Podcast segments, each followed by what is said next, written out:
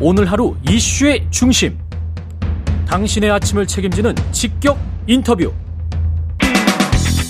여러분은 지금 KBS 1라디오 최경영의 최강 시사와 함께하고 계십니다. 네, 대장동 사건으로 이재명 대표 최측근인 정진상 전 실장이 법정에 서게 됐고요. 이재명 대표 수사에 예고편이 될지 민주당에는 어떤 영향을 미칠지 관련해서 민주당 김종민 의원 나와 계십니다. 안녕하세요. 오랜만에 예, 뵙습니다. 안녕하세요. 예. 그 정진상, 김용 모두 이제 재판을 받게 됐고 검찰 공소장에 이재명 대표와 정 실장 관계를 정치적 동지, 정치 공동체라는 이야기가 나왔었고요. 압수수색 영장에는 지방 자치 권력을 사유화한 중대 범죄. 이거는 이재명 당대표 성남시장 당시 뭐 이걸 겨누고 있는 겁니까? 어떻게 보세요? 근데 저는 지금 그 이재명 대표 관련된 주변 사람들 수사 문제를 예.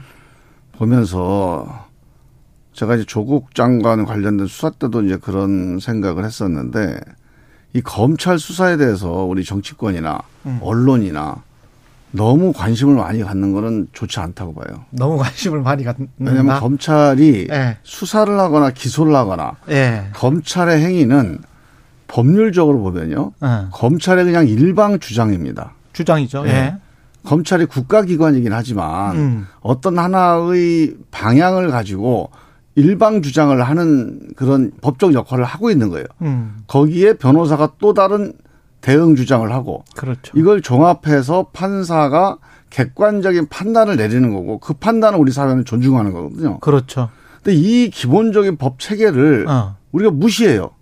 검찰이 수사해서 뭐가 흘러나온다. 음. 그럼 마치 이거 사실인 것처럼 음. 또 기소한다 그러면 이게 마치 확정된 것처럼.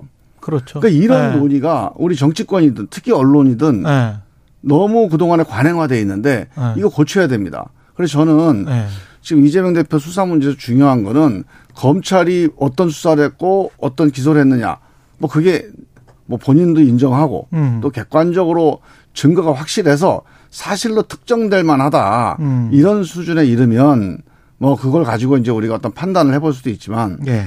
지금은 본인들이 강력하게 부인을 하잖아요. 음. 저는 모르겠습니다. 뭐 김용 씨나 정진상 씨가 돈을 받았는지 안 받았는지. 음. 그러나 검찰이 주장하거나 유동규 씨가 주장하는 것도 우리가 배척할 수가 없고 음. 또 본인들 당사자들이 안 받았다고 하니까 배척할 수도 없는 음. 그런 상황 아니겠습니까? 예. 그래서 저는 이 문제는 그 이후에 증거와 음. 또 재판에서의 판단 이런 것들을 기다려 보는 게 좀 맞는 거라고 보고 이 음. 개별 사안들 사안들 그 단계 단계마다 이걸 가지고 우리가 토론을 한다는 게 음. 사실관계를 모르잖아요. 우리 그렇죠. KBS도 모르고 민주당도 아무도 몰라요. 예, 예.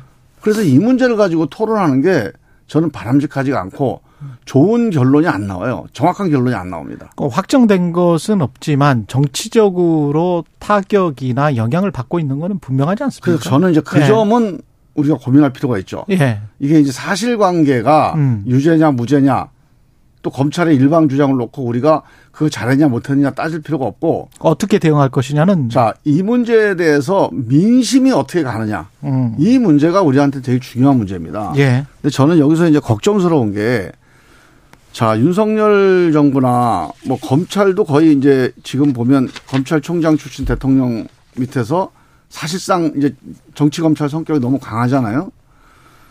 그래서 사실은 이제 민심에 어떤 메시지를 던지는 거예요. 예. 이 수사 과정이기도 하지만 음. 민심에 어떤 메시지를 던지는데 저는 윤석열 그 정부 여당의 메시지는 크게 난 두 가지라고 봅니다. 음. 하나는 야당이 180석에는 자꾸 발목을 잡아서 일 못, 못하겠다. 예. 이 발목 잡기 프레임을 만들어가는 거. 음. 근데 또 하나는 아, 저기 죄져 놓고서 방탄한다. 방탄 정당이다. 예. 이 민주당을 발목 잡기 정당, 방탄 정당으로 몰고 가는 게 전 정부 여당의 기본적인 목표라고 봅니다. 그래서 여론 재판을 시도하는 것이 그렇죠. 예. 그런 방향으로 여러 가지 정치적 행위들을 하는 거죠. 음. 그럼 뭐 검찰 수사도 거기에 동원될 수가 있겠고 이런 저 여러 가지 여야 협상들 예산안 동원되죠. 우리는 네. 민주당은 이 발목 잡기 정당, 방탄 정당 이 공세를 음. 어떻게 효과적으로 막아내서 예. 국민들에게 그렇지 않도록 보이고 우리가 대한 정당이 되고 뭔가 선도 정당으로 음. 민생 정당으로 전달하느냐 이게 예. 사실은 우리 민주당의 가장 큰 관건이죠. 근데 국민의힘에서는 이렇게 이제 주장을 해요. 이게 검찰 수사 때문에 촉발된 거냐? 민주당의 대선 예비 경선 때 민주당 내에서 나온 문제 아니냐? 그렇게 이제 국민의힘은 지- 지적을 하고 있습니다. 그래서 국민의 민주당 내부에 지금 저 어떤 분열이나 내분이 있는지 없는지는 저는 모르겠습니다만 만약에 그런 게 있다면 그거는 그때 예비 경선 때 이른바 나경계와 재명계가 붙으면서 나왔던 그게 이제 검찰이 나중에 수사를 하게 된 거지 어떻게 이게 검찰 탓이냐 뭐 이렇게 지금 주장을 하잖아요. 그러면서 이제 당내 분위기가 묘하게 흘러가는 게 있단 말이죠. 지금 분명히 언론에서도요. 예. 그런 말도 안 되는 얘기에 관심 갖지 마시고 말도 안 돼. 그거는 이미 예. 대선 경선 때다 예. 나왔던 얘기예요. 예. 뭐 녹취록이 있니 없니 뭐 음. 누가 이거를 얘기 다 아무것도 밝혀지지 않고 다 사실이 아닌 걸로 확인이 됐습니다. 예. 이제 그거는 정영학이라는 사람이 음. 뭔가 자기 녹취록을 가지고 정치권이나 언론사들 다 접촉하면서 이런저런 얘기를 하는 과정에 나왔던 얘기고 아. 저는 그 점이 경선 때 논쟁이 안 될 수가 없죠. 언론에 네. 보도가 되니까. 그 논쟁이 되는 거예요, 당연히. 음. 근데 그 논쟁으로 끝난 겁니다. 경선 이후에도 계속 민주당 내에서 일부 세력이 이거를 계속 문제를 삼아서 여기까지 온 게 아니고 음. 그 이후에는 이게 수사가 된 거예요. 그리고 그게 핵심에 하는 유동규라는 사람이 있는 겁니다. 음. 이 유동규라는 사람이 이재명 대표, 이재명 시장의 수하였는데 이제 부하 직원이원 또는 정치적으로 임명된 인사였는데 음. 이 사람이 대장동 일당의 범죄에 가담해 있는 하면서. 거예요. 예. 그리고 또 하나는 심지어는 이 양반이 이재명 시장이나 어. 정진상 씨 같은 측근들을 공격하고 있는 겁니다. 이게 문제가 커지게 된 가장 근본적인 원인이고 음. 경선 때 있었던 감론을박, 뭐 정치적인 공박은 사실 경선 때 이미 다 끝난 거거든요. 예. 그 이후의 상황이 달리 전개된 데는 저는 유동규 씨의 이제 탓이다. 예, 그 범죄 행위, 예. 혹은 유동규 씨의 어떤 태도 이런 것들이 큰 영향을 미쳐서 이게 상당히 복잡해진 상황이 된 지금 이. 복잡해진 상황은 그래서 민주당에만 집중을 해보자면 민주당 의원이시기 때문에 민주당에만 집중을 해보자면 민주당 당 내는 그러면 이 복잡해진 분위기에서 뭔가 어떻게 대응을 해야 되는가? 그러니까 이게 이제 당 그, 대표와 네. 당의 분리 뭐 이런 이야기까지 나오고 있습니까? 그러니까 늘 이런 상황이 되면 음. 이제 여당이 여당이 예를 들어서 야 이거 니들끼리 싸운 거 아니냐 무슨 검찰이 무슨 여- 이거를 주도한 게 아니다 이렇게 갈라치기 하는 거거든요. 갈라치기 이런. 갈라치기나 네. 아니면 이거에 대한 대응을 놓고 네. 어떻게 대응할 거냐 이 방탄 정당하면 안 된다 또는 우리가 단합해서 막아야 된다 이런 쟁점들로 우리 민주당 내에 이견이 있는 거죠. 그러면 어려운 거예요. 이게. 의원님 포함해서 지금 단일 대오로 음. 이재명 당 대표의 어떤 혐의 사실이 확정되기 전까지는 대표를 지키면서 이대로 계속 가는 수밖에 없다. 이, 이 분위기가 압도적입니까? 어떻게 보세요? 그거는 이제 이렇게 봐야 됩니다. 음. 이재명 대표가 죄가 있거나 음. 이재명 대표 주변에서 범죄를 했다면 단일 대우를 지키는 게 민주당 망하는 거 아니에요? 그렇죠. 그렇게 하면 안 되죠, 그거는. 예. 근데 그런 가정이 예. 지금 그러니까 죄가 모르니까. 없다면 지켜야 되는데 예. 죄가 있는지 없는지를 지금 모르니까. 우리가 어떻게 지금 압니까? 그래서 이 문제는 음. 그냥 의원들이 상식적으로 보면 이렇게 보시면 돼요. 예.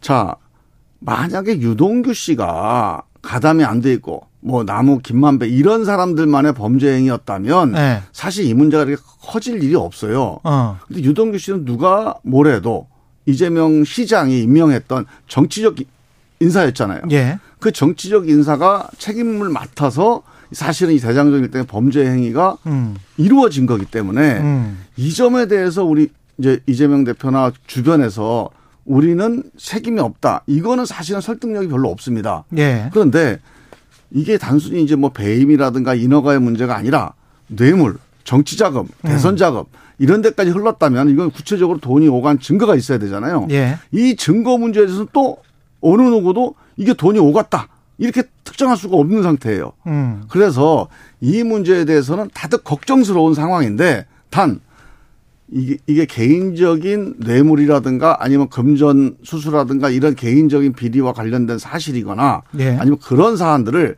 당이 나서서 방어하면 안 된다. 예를 들면 우리 서욱 서욱 장관이나 서훈 정책실장이나 아니 음. 안보실장이나 이런 정책 관련된 사안을 가지고 무도하게 검찰이 정치보복을 한다. 이건 맞서서 싸워야죠. 이거 우리 당이 공적으로 결정하고 수행한 사안이니까. 음. 그런데 개인적으로 돈을 받았니 안 받았니 하는 문제를 사실관계도 모르는데 당이 나서서 대변인이나 최고위원회에서 돈 안 받았다. 우리는 저 정진상의 뭐 무죄를 김영정 믿는다. 진상에 대해서도 이렇게 예.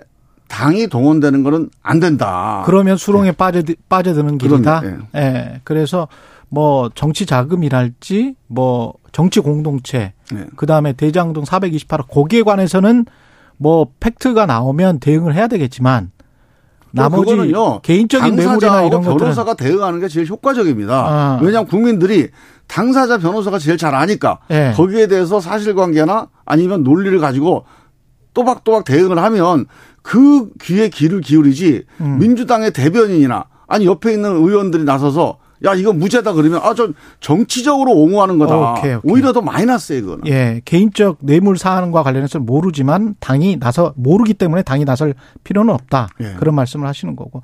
박영선 전 장관이 뭐 공천권 이야기까지 이야- 했잖아요. 어떻게 보세요? 그거는 좀 맥락이 음. 약간 두 가지 맥락이 있는데 원래 박영선 장관의 지론이 예. open primary입니다. 예. 공천 제도를 없애고 예. 직접 국민들이 공천하는 제도로 바꿔야 된다. 아, 지금 이 공천 제도. 가지고는 예. 이 민주당의 30초밖에 안 남았어요. 예, 이 지금 민주, 예. 민주당이나 우리 우리 정당 이 정당이 당 대표 개인 사당화되는 걸 막을 수가 없다. 음. 그러니까 오래된 그 지론입니다.